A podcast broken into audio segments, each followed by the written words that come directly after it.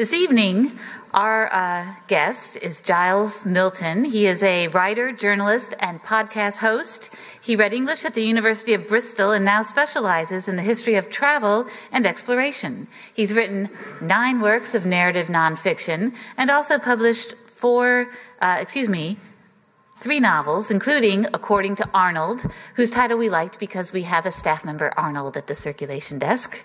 Um, he's contributed articles to most of the British national newspapers as well as many foreign publications. Mr. Milton relies on personal testimonies, diaries, journals, uh, and letters to tell the story of key moments in history through the eyes of those who were there. Uh, in the course of his research, he's traveled extensively to Europe, North Africa, the Middle East, and the Americas. His books have been translated into more than 20 languages and serialized on the BBC and in British newspapers. Tonight, Mr. Milton will discuss his newest book, Churchill's Ministry of Ungentlemanly Warfare The Mavericks Who Plotted Hitler's Defeat, which Kirkus described as elegant and suspenseful. The Wall Street Journal called it a rousing account and a celebration. Uh, and the Library Journal called it entertaining, which I am sure you will find it this evening. Please join me in welcoming Mr. Milton.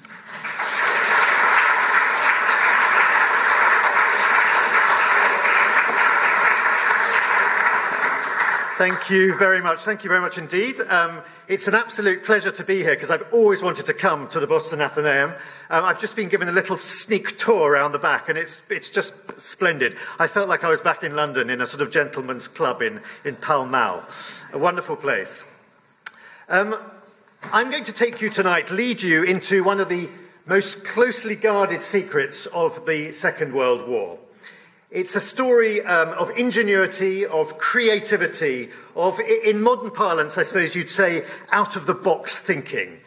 Um, it's also a story of great courage and daring, um, particularly on the part of the men and the women who took part in the missions that I'm going to talk about. Um, it uh, owes a lot to this man here, no, it's not the actor Gary Oldman, for those of you who've seen Darkest Hour. This is the big beast himself. Um, and he was instrumental in everything that was to happen um, in what I'm going to talk about um, during the war. Um, I'll give you one of his quotes, which I rather like, one of his lesser known quotes. He said, It's not just the good boys who win wars, but the cheats and stinkers as well. so he will, he's going to crop up uh, throughout this talk as is this man here, rather less well known. He um, is called Colin Gubbins. He was to become the great master of sabotage and guerrilla warfare. And um, yes, I will be returning to um, him in a moment. Uh, most surprising of all, perhaps, is that this very secret story um, involves uh, an American institution uh, of which you will be very familiar, one that is, still plays a major role in the shaping of the world today. So that is another thing that will come up later in the talk. But we're going to start um, with this man here. Um, on the, uh, in my hometown of London, this is Robert Bower. And Robert Bower was a member of Parliament. Um, he was uh, uh, slightly, um, he was well known for all the wrong reasons. He had a rather nasty temper. And he was a rather unpleasant individual, actually. Uh, he'd been in Parliament uh, a few years earlier. He'd uh, thrown out a rather nasty, racist uh, jibe at one of the Jewish members of Parliament, who'd crossed the floor of the House and punched him in the face. Um, so he was known for his unsavoury views. Now, he was participating in a debate in the spring of 1940 um, on how the British should tackle the problem of Hitler and the Nazis. And he listened to a succession of speeches from his Conservative MPs saying that um, war was a little bit like a game of cricket. You know, there were rules that you should stick to, um, a bit like the Queensberry rules in boxing. You, know, you shouldn't hit a man when he was down. That's, that just wasn't British. That wasn't the way of doing things. Now, Robert Bower listened to all these things and he was absolutely appalled. And he stood up and he made a speech and he said, When you're fighting for your life against a ruthless opponent, you cannot be governed by the Queensberry rules.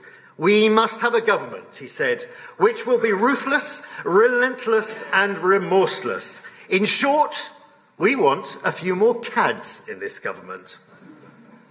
Now, what um, Robert Bower did not know and nor did um, any of his fellow MPs, and nor did anyone in the country um, at large, was that an organisation had been set up in the greatest possible secrecy, and it was tasked with planning a thoroughly ungentlemanly war against Hitler's Nazis.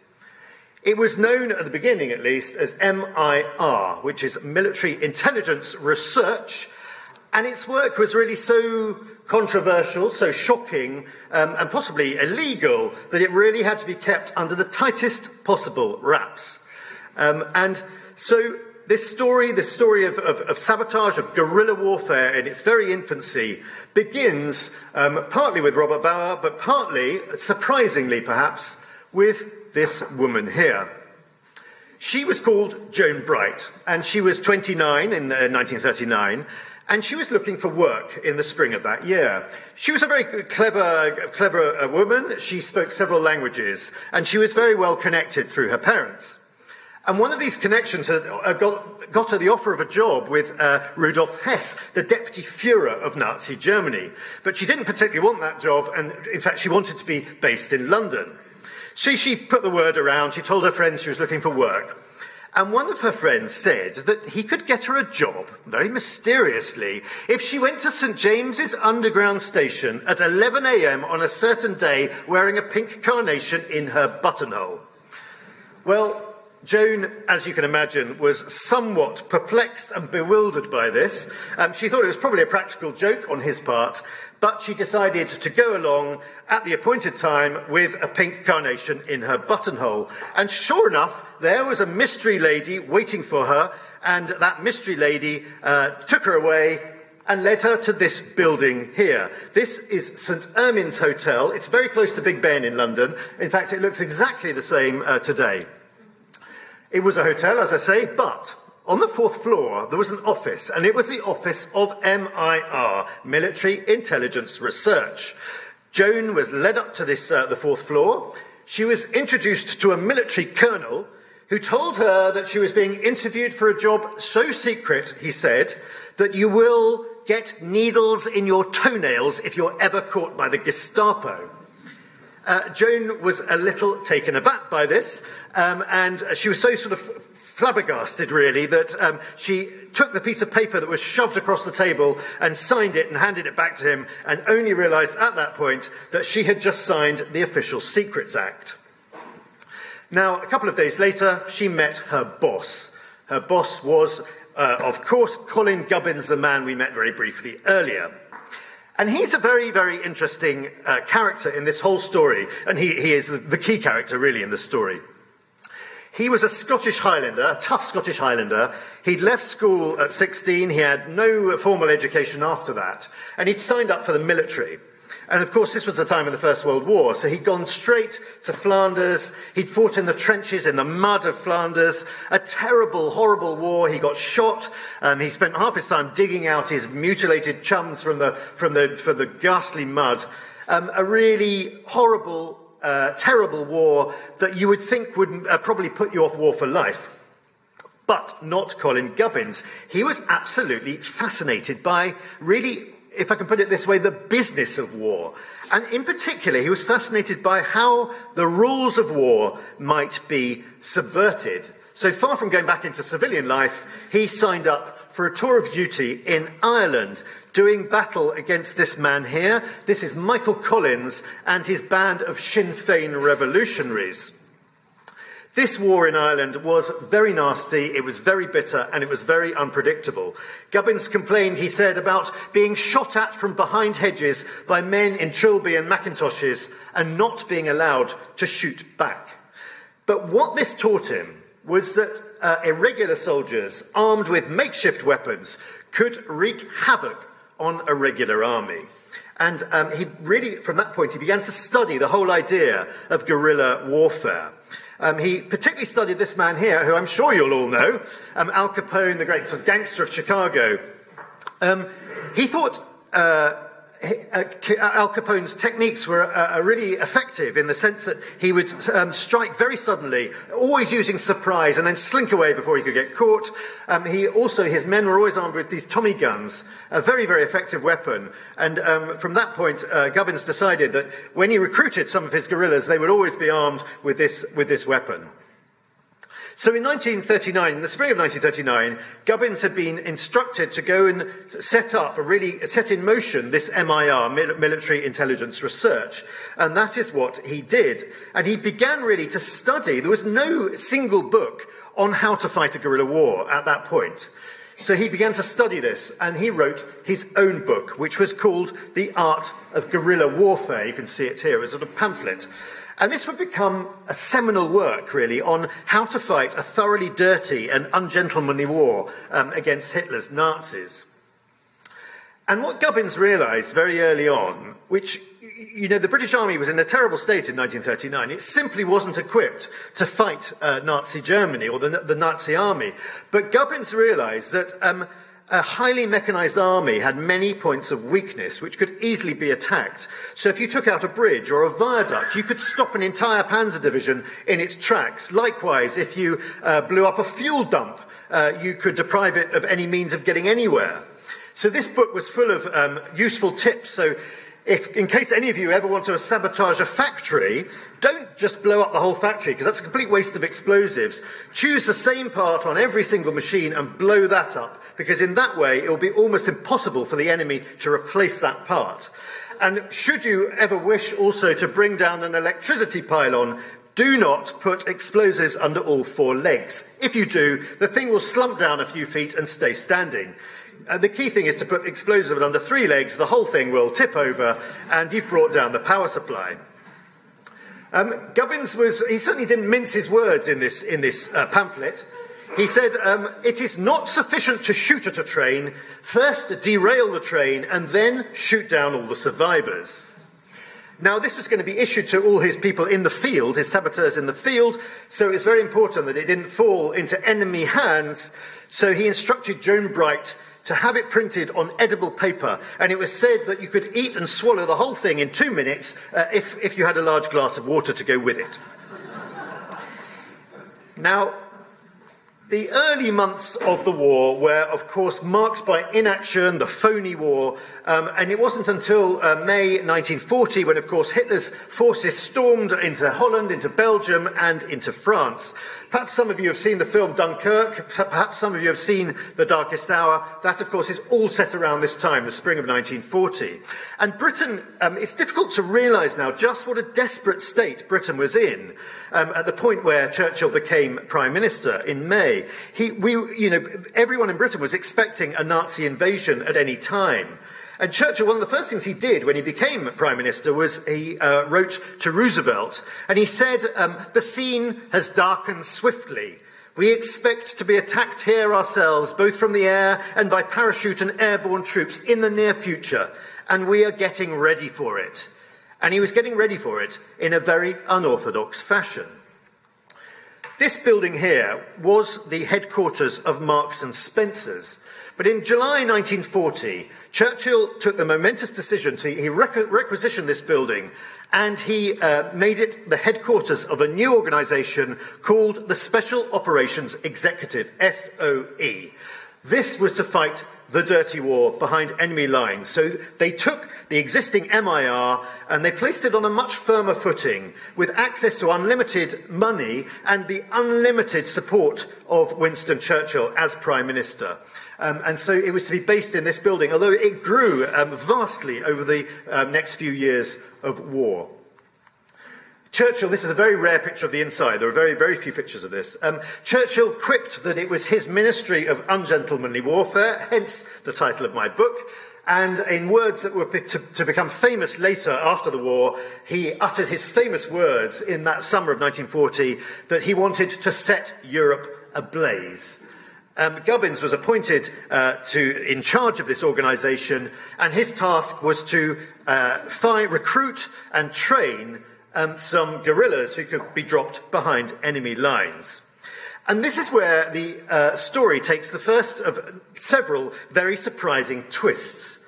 Because in that summer of 1940, this man and a fellow, a friend of his, pitched up in London, made their way to Gubbins's office, and offered their services um, to SOE. Now, at first glance, they don't exactly look, he doesn't exactly look like a gorilla. Um, he had these pebble glass uh, spectacles, a dimpled smile, he looks like a lovely old British gentleman.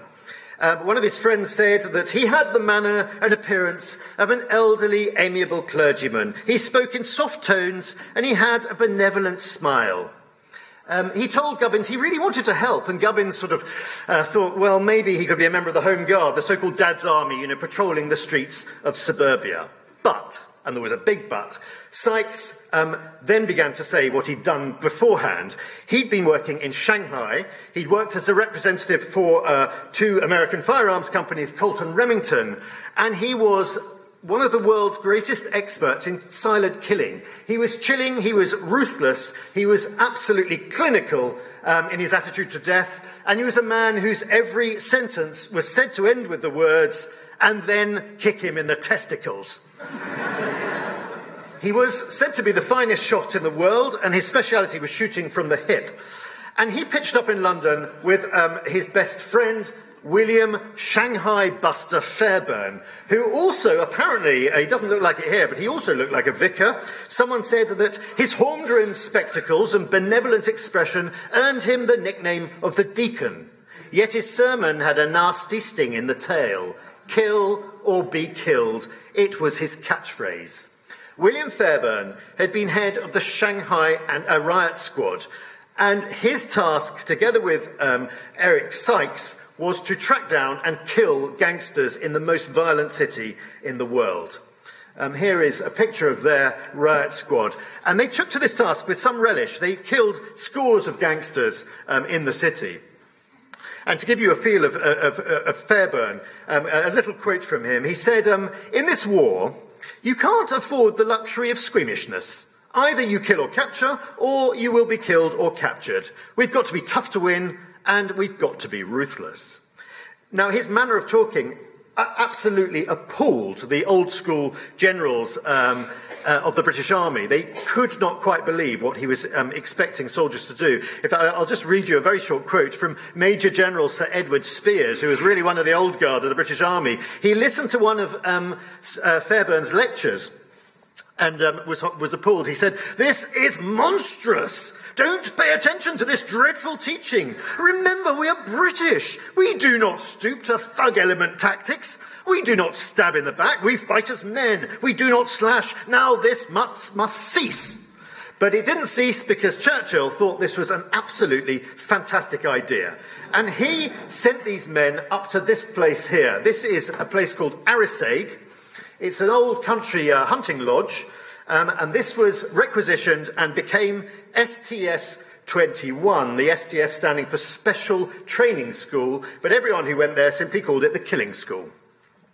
Um, it's now a rather lovely hotel. I was there with my wife quite recently, and um, it, it's very remote, so you can see why they chose it. And I asked the uh, owner of the hotel, there were these um, weird brick outhouses on the lawn of the place uh, with no windows, just a single door. And I said, what, uh, what on earth are those for? And she said, well, that's where they used to lock away the would-be saboteurs for two to three days with no food and only a little water. And then they'd bring them out and interrogate them as if they were being interrogated by the Gestapo. So this was sort of the sort of training regime they went through.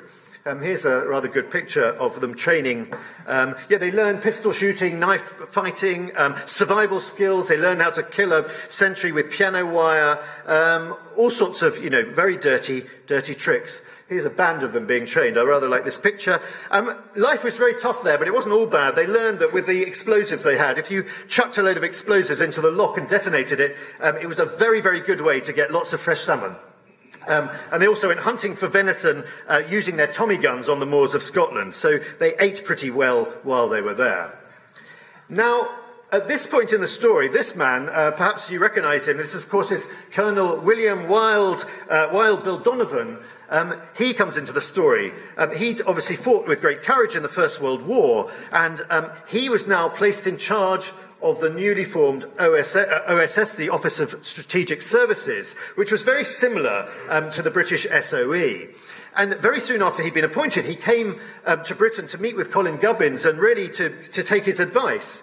Um, and he went up to Arisaig House with Colin Gubbins, and um, he was most impressed by this training camp and he decided to set up his own training camp in North America. But of course, this was very difficult. At this time, America was forbidden by the Neutrality Act um, from being directly involved in the war. So what he did was Camp X, a very poor, grainy photo, but this is Camp X, was um, settled in Canada just across the border to get over the problem of the Neutrality Act. And um, this was where um, the, the first batch of American uh, guerrillas were to be trained.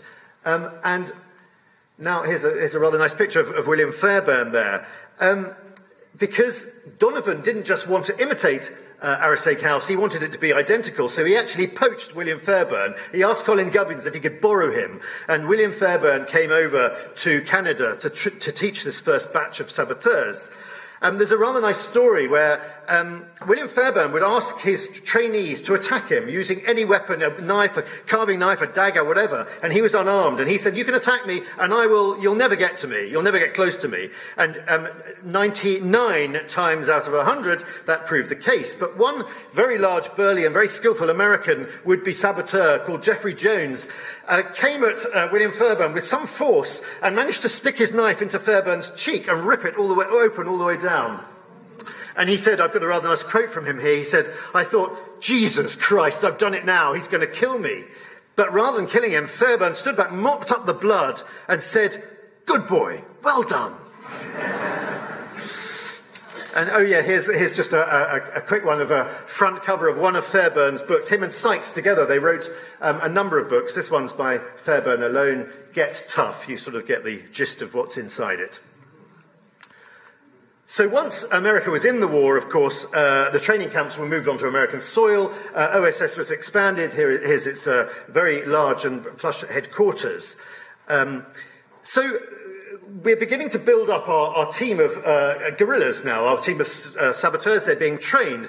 But of course, any uh, saboteur worth his salt needs weapons. And so uh, we must move now back to England to this place here. This was a country house called the Firs. Um, perhaps you know, you've heard of Bletchley Park. Um, you may have seen the imitation game where the Enigma codes were cracked.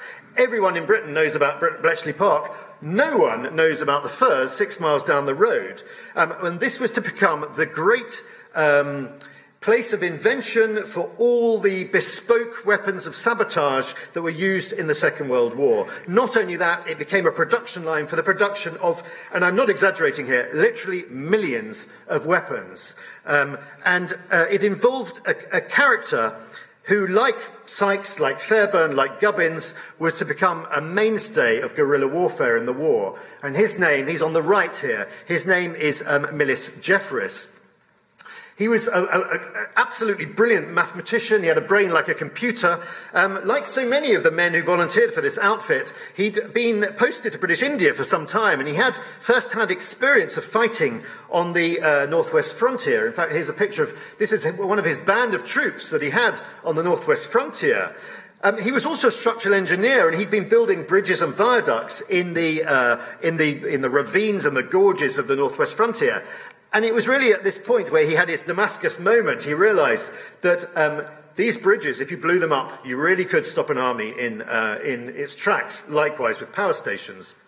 So Churchill came to hear of his talents and immediately gave him employment. He said, Report to me on the position of Major Jefferis. By whom is he employed? Who is he under? I regard this officer as a singularly capable and forceful man who should be brought forward to a higher position. A brilliant officer with ingenious and inventive mind. He gave Jefferis his own unit, MD1, Ministry of Defence 1, and gave him the Firs, which was to become his headquarters. And here um, is a picture of Churchill there, Millis Jefferis in the middle, and on the left is Professor Lindemann, who was a, his, his close friend and scientific um, advisor. Oh, yeah, and there's a, there's a picture of um, some of the boffins who uh, worked on developing some of these weapons, one of which actually was poached also by the, uh, by the Americans and ended up working on the uh, Manhattan Project. And here's a picture of the team at the Firs. Now, notice something interesting about this picture is the number of women involved. Both Colin Gubbins and Millis Jefferis were very unusual uh, for the time in believing that women should play as full a part as men. And this is just the very, very first few months of uh, the Firs. The staff expanded enormously because, as I said, they were producing a huge sort of production line of weapons. Um, very difficult to work with Millis Jefferis. He was a workaholic. He worked 16 hours a day. Um, he was, he was a, a, nightmare by all accounts, but he was very efficient at developing brilliant weapons. One of which was, which I might come back to later if we have time, was the ST grenade, the sticky bomb it was called. And just to give you an idea, when Churchill heard about this wonderful new invention, this bomb that could blow a hole through a German tank, I found a memo in the National Archives in England from Churchill to Millis Jefferis, and it said simply, ST grenade, make one million. Now, a lot of the men and women uh, who worked at the Firs were pretty eccentric, but um, this is my favourite character really in the whole book. He was not only eccentric, he was mad as a hatter, but he was utterly brilliant. Um, his name was Cecil Clarke, and he was a trailer engineer from Bedfordshire. And he, he developed all sorts of uh, incredible new technology for his, his trailers. Here's one actually, um, extraordinary thing uh, that he built. He'd also fought in the First World War in an explosives battalion, and as one of his friends said, he never lost the habit of making loud bangs. Um, so he was inducted into the uh, MD1 at a very early date, and he was instructed to start turning out some prototype weaponry that might be useful. And he did this in his own fashion. So he had this idea for a bomb, which would require a metal bowl which he bought from Woolworth's store in Bedfordshire. So he bought a metal bowl. Then he went to the sweet manufacturers, which was called Bassett's, and he bought a bag full of aniseed balls.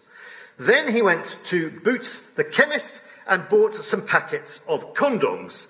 And then, with this, with these ingredients, and I have to say, a large dose of plastic explosive, um, he went to Bedfordshire swimming pool to test out his new weapon, built with this metal bowl, some explosives, and an aniseed ball. And now it sounds homespun, but what he had just invented was one of the greatest weapons of sabotage of the Second World War. It was called the limpet mine, and it was deadly effective. It was effectively it was a magnetic mine. It was lined with magnets, and basically, if a, a diver could swim underwater with one of these things, slap it onto the underside of a German battleship, and bang! And this is where the uh, aniseed ball comes in. Cecil Clarke realised that they dissolved with absolute regularity in seawater. So you knew exactly when this thing was going to detonate, how long you had to get away, basically. So, you know, one diver could blow up one ship, a team of divers could blow up a team of ships. But this thing it, it, worked on metal, so it was brilliantly versatile. It could work on, on turbines, it could work on electricity power stations, it could work on anything. And it was used throughout the war. It was modified, obviously, during the course of the war, and it was responsible for sinking enormous numbers of German battleships and also for um, wrecking an awful lot of power stations. Um, you might wonder why he needed the condoms. Of course, if you have a, um, a, a weapon that is likely to blow up if the, if the aniseed ball gets wet or even damp, you need to keep this thing pretty dry. And he realized that if you stretch a condom over the whole thing, it kept it completely moisture proof. So there was a rather wonderful story of him and a friend. They went round every chemist in the hometown, in his hometown of Bedfordshire, um, buying up hundreds and hundreds of packets of condoms and earning, as he said, remember he was a middle-aged gentleman, earning, he said, uh, uh, an undeserved deserved reputation for being sexual athletes. now, there are many characters like this in my book, but I think we should probably focus on one of the operations so you really get the idea of what they were doing. And one of their operations, one of their most spectacular operations, begins with this man here. He was called František Moravec. I'm sure I've pronounced that wrong, but he was head of the Czech Secret Service. You've got to remember there were numerous governments in exile um, in London at the time, and they brought their secret services with them. So that, he was head of the Czech Secret Service, and this is, of course, this Eduard Benes, who was head of the Czech government in exile. Now, these two men came under immense pressure from Stalin to do something to hit back at the Nazis who'd occupied their country. What to do? Well, they hatched a spectacular plan, which was to assassinate this man here. Reinhard Heydrich, the Reich's protector of uh, Bohemia and Moravia, also known as the Butcher of Prague. He was Hitler's favourite, Um, and he was a truly nasty individual who was responsible on a daily basis for putting hundreds of Czechs in front of the firing squad. Um, he made a most enticing target. But how do you kill someone like him? Here he is again, getting into his car. Moravec really wasn't so sure. So he turned to Colin Gubbins, who by now had a certain amount of expertise in, in sabotage and guerrilla warfare. And what Gubbins did, um, as he always did, he, he, began to study very precisely um, the movements of, of, of, the people he intended to hit. And he studied the movements of, Rhein, uh, of, of Heydrich, who lived outside the city of Prague and had to drive in. It was about a 10 mile drive into the city every day. And he realized that Heydrich took the same route every single day. And he, he, he, he took um, he drove in in this armor plated uh, Mercedes, which, although it has a soft top, when the roof was down, was up, it was a very, very difficult car to blow up um, uh, because of the armor plating.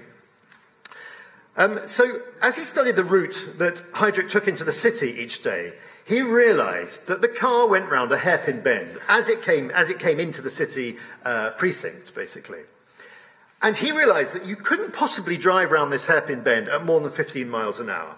And he immediately realized that this was the place where they had to strike, the assassins would have to strike here. Um, but how to do it? What, how were they, going to take out an armor plated Mercedes? Well, back to our old friend Cecil Clarke. He was instructed with designing a weapon that was small enough to be thrown across the road, but powerful enough to blow through armour plating and ideally blow shrapnel into um, body. That was, that was the great plan. So Cecil Clarke thought about this for a while. And what he did is he took this uh, weapon here. This is a number 73 anti tank percussion grenade. This is a, a, very, very powerful weapon, but you can't chuck one of these across the, uh, across the road. It's sort of this sort of height. So what he did, he slimlined it, he packed it with nitroglycerine, and they, he invented a special fuse which would meant that this would detonate on impact wherever it landed it would go off so you knew that the bomb was going to go off you just had to get it in the right place um, the final grenade in fact i've got a photo of it a terrible photo, but this actually comes from the archives of the Gestapo, um, who found one after the uh, assassination, because they obviously carried several of them. Um, now, so we have, you know, we have the plan, we have the weapon, but we need some assassins. Well, here they are here. They are uh, Joseph Gabčík, who's on the right here, and Jan Kubis, who's on the left. Um, one of them, the one on the right, was a very fiery, uh, headstrong individual. The one on the left was a very rather shy man. But both of them wanted to do anything uh, to hit back um, at the Nazis, even though they knew that they were probably heading off on a uh, suicide mission. They were sent up to Arisaig, to the killing school, where they learnt how to throw their weapon at, they used Cecil Clarke's car, which is actually quite an interesting story because this car, Cecil Clark bought it off King Edward VIII when he abdicated. It was a Canadian Buick and the king couldn't afford to keep it any longer. Um, so the men, these two Czechs, they had this this grenade and they were chucking it and they were absolutely useless. As one of the English, uh, Englishmen instructing them said, um, this was probably, he said, because they had not been reared in the cricketing tradition. anyway, they eventually got the hang of it. They uh, got, got on board a plane and they were parachuted into their native land. And then nothing more was heard of them for many months. And they had many, many adventures, which I haven't got time to go into now. They're all in the book. Um, but sure enough, on the appointed day, they found themselves at the uh, hairpin bend. They lobbed the grenade they missed, unfortunately. They didn't hit the car, but they hit very near the car, and as exactly as was meant to happen, it blew um, up, it blew up under the back wheel of the car, and it indeed drove a kind of volcanic forceful of shrapnel, and more importantly, in a way, the horsehair, shredded horsehair from the seat of the car deep into Heydrich's body. Um, he, was, he was mortally wounded and he died within a few days, um, killed by blood poisoning from the contaminated shrapnel. Hitler was absolutely furious by this, and there were terrible reprisals. And, and this is something that um, it's worth mentioning, and it's worth mentioning that it was discussed at length. That was it worth carrying out these operations when there were certain to be civilian uh, reprisals against civilians? On this occasion, it was deemed, rightly or wrongly, that he had to be got rid of. He was killing so many uh, innocent Czechs um, at, the, at the time that he had to be done away with. A rather nice little postscript was that sometime after uh, President Roosevelt met with Churchill and asked if by any chance the British had been involved in the, the assassination, uh, Churchill merely smiled and winked at the president. There were some things that he felt even he couldn't even say to him. Um, now, just to have a, a, look at a few of the weapons that were being produced at the Firs, because it's quite interesting what, what they were actually producing. This was the ST grenade, the sticky bomb. This was um, this is the one that Churchill ordered one million to be made. It was covered in this weird glue-like substance. So when you threw it at a tank, it stuck to the tank and then exploded. And that was the key point. It caused much more damage than, you know, if you just chucked a, a normal thing, it bounced off and um, didn't cause much damage. This was a really lethal weapon. Another of Millis Jefferis's inventions was the Piat. This was an, um, an infantry anti-tank gun. This came into its own on D-Day. In fact, the only Victoria Cross that was won in D-Day, the Britain's highest award, was won by um, a British soldier firing one of these. These would take out a German tank quite, quite comfortably if they were fired at reasonably cl- close range. And a very important weapon because for the first time really in history, an infantryman was e- the equal of a tank on the field of battle. This is a wonderful weapon here, Millis Jefferis again. This was called the Hedgehog. It was an anti-U-boat weapon.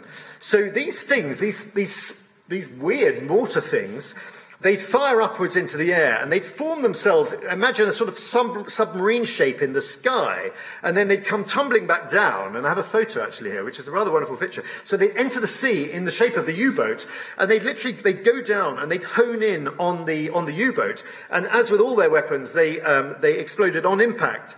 So this was a truly lethal weapon. And right from the beginning, um, the American Navy saw the brilliance of this weapon and they adopted it immediately and fitted it onto many of their ships. And in fact, the, um, the ship, the USS England, um, to this day, it holds the record for sinking.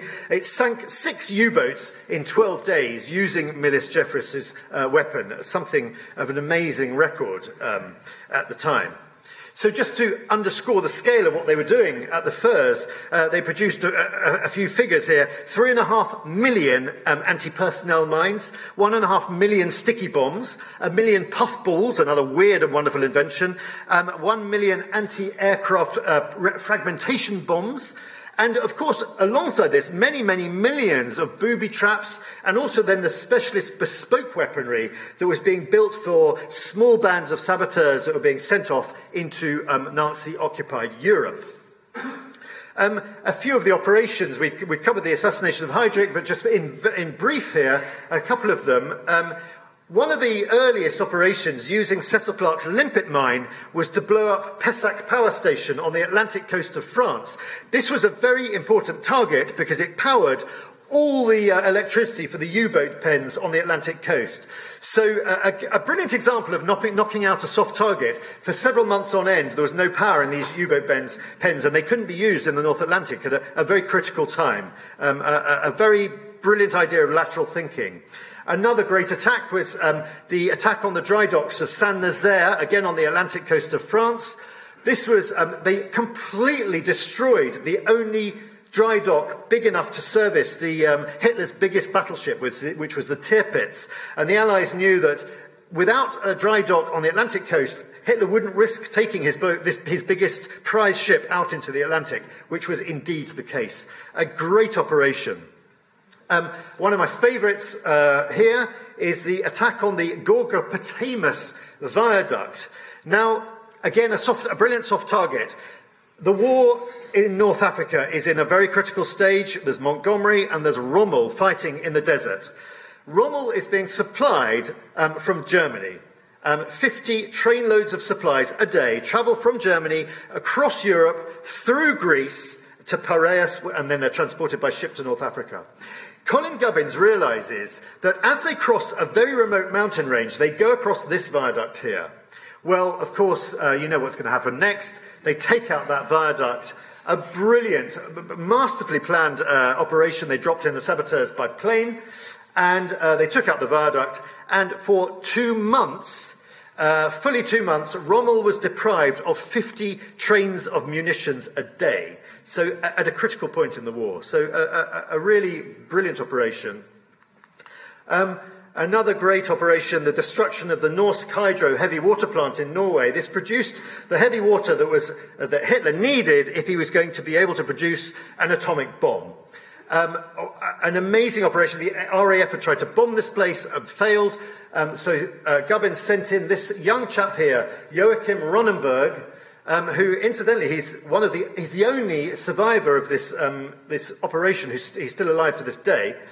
Um, they were dropped in um, this amazingly difficult fortified uh, power station. Uh, they climbed up this cliff, they got inside, they blew up the machinery, and they got away, and they got back to England alive. It was a superb operation, and it really deprived. Uh, from that point on, the atomic Nazi atomic program was brought to a complete halt. Uh, then there's this, this attack here by Harry Ray, an amazing character uh, uh, as well.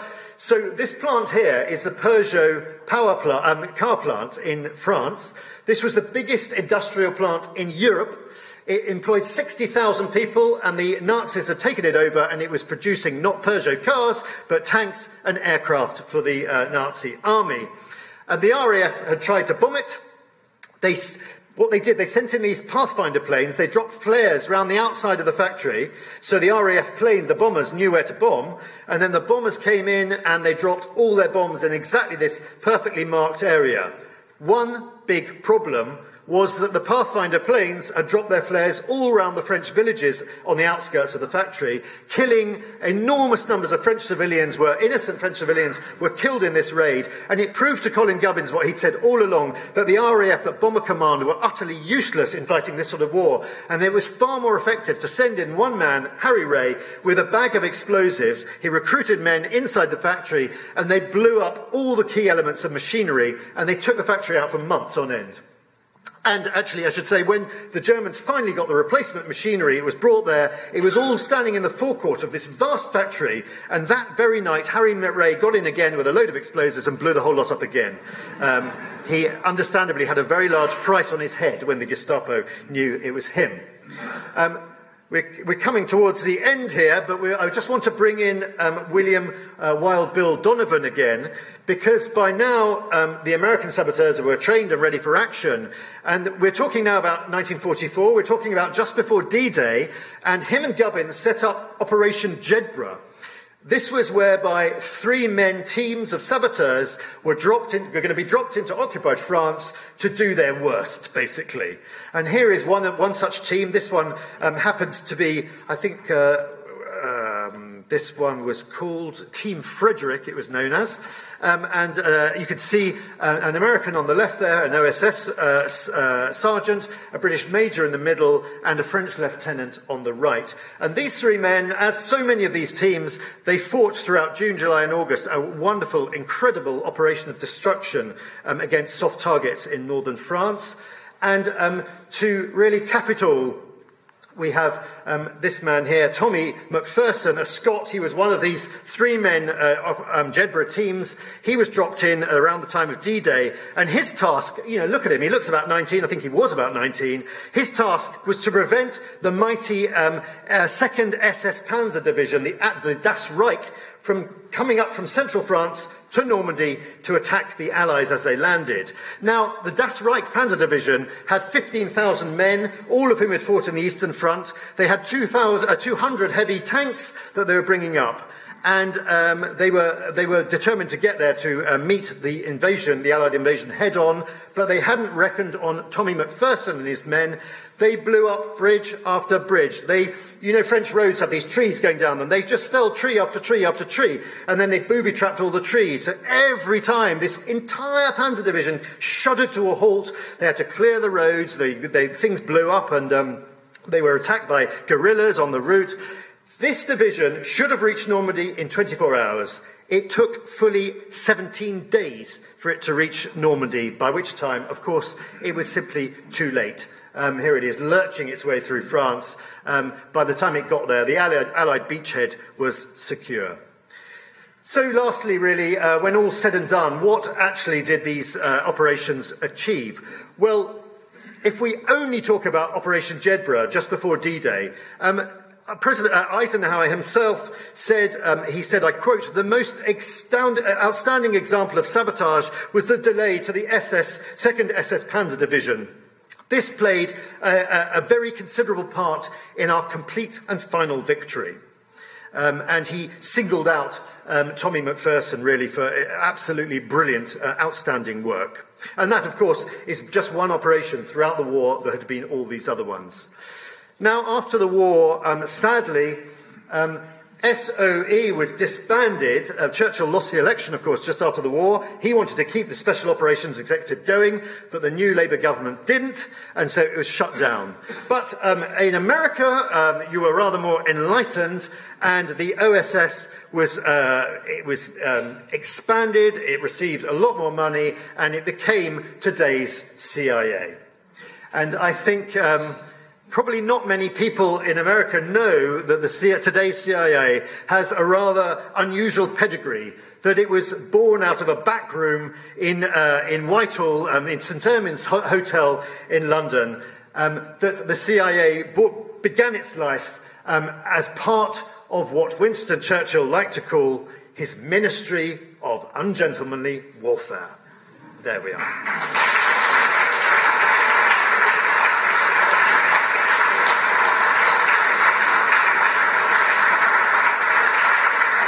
Thank you.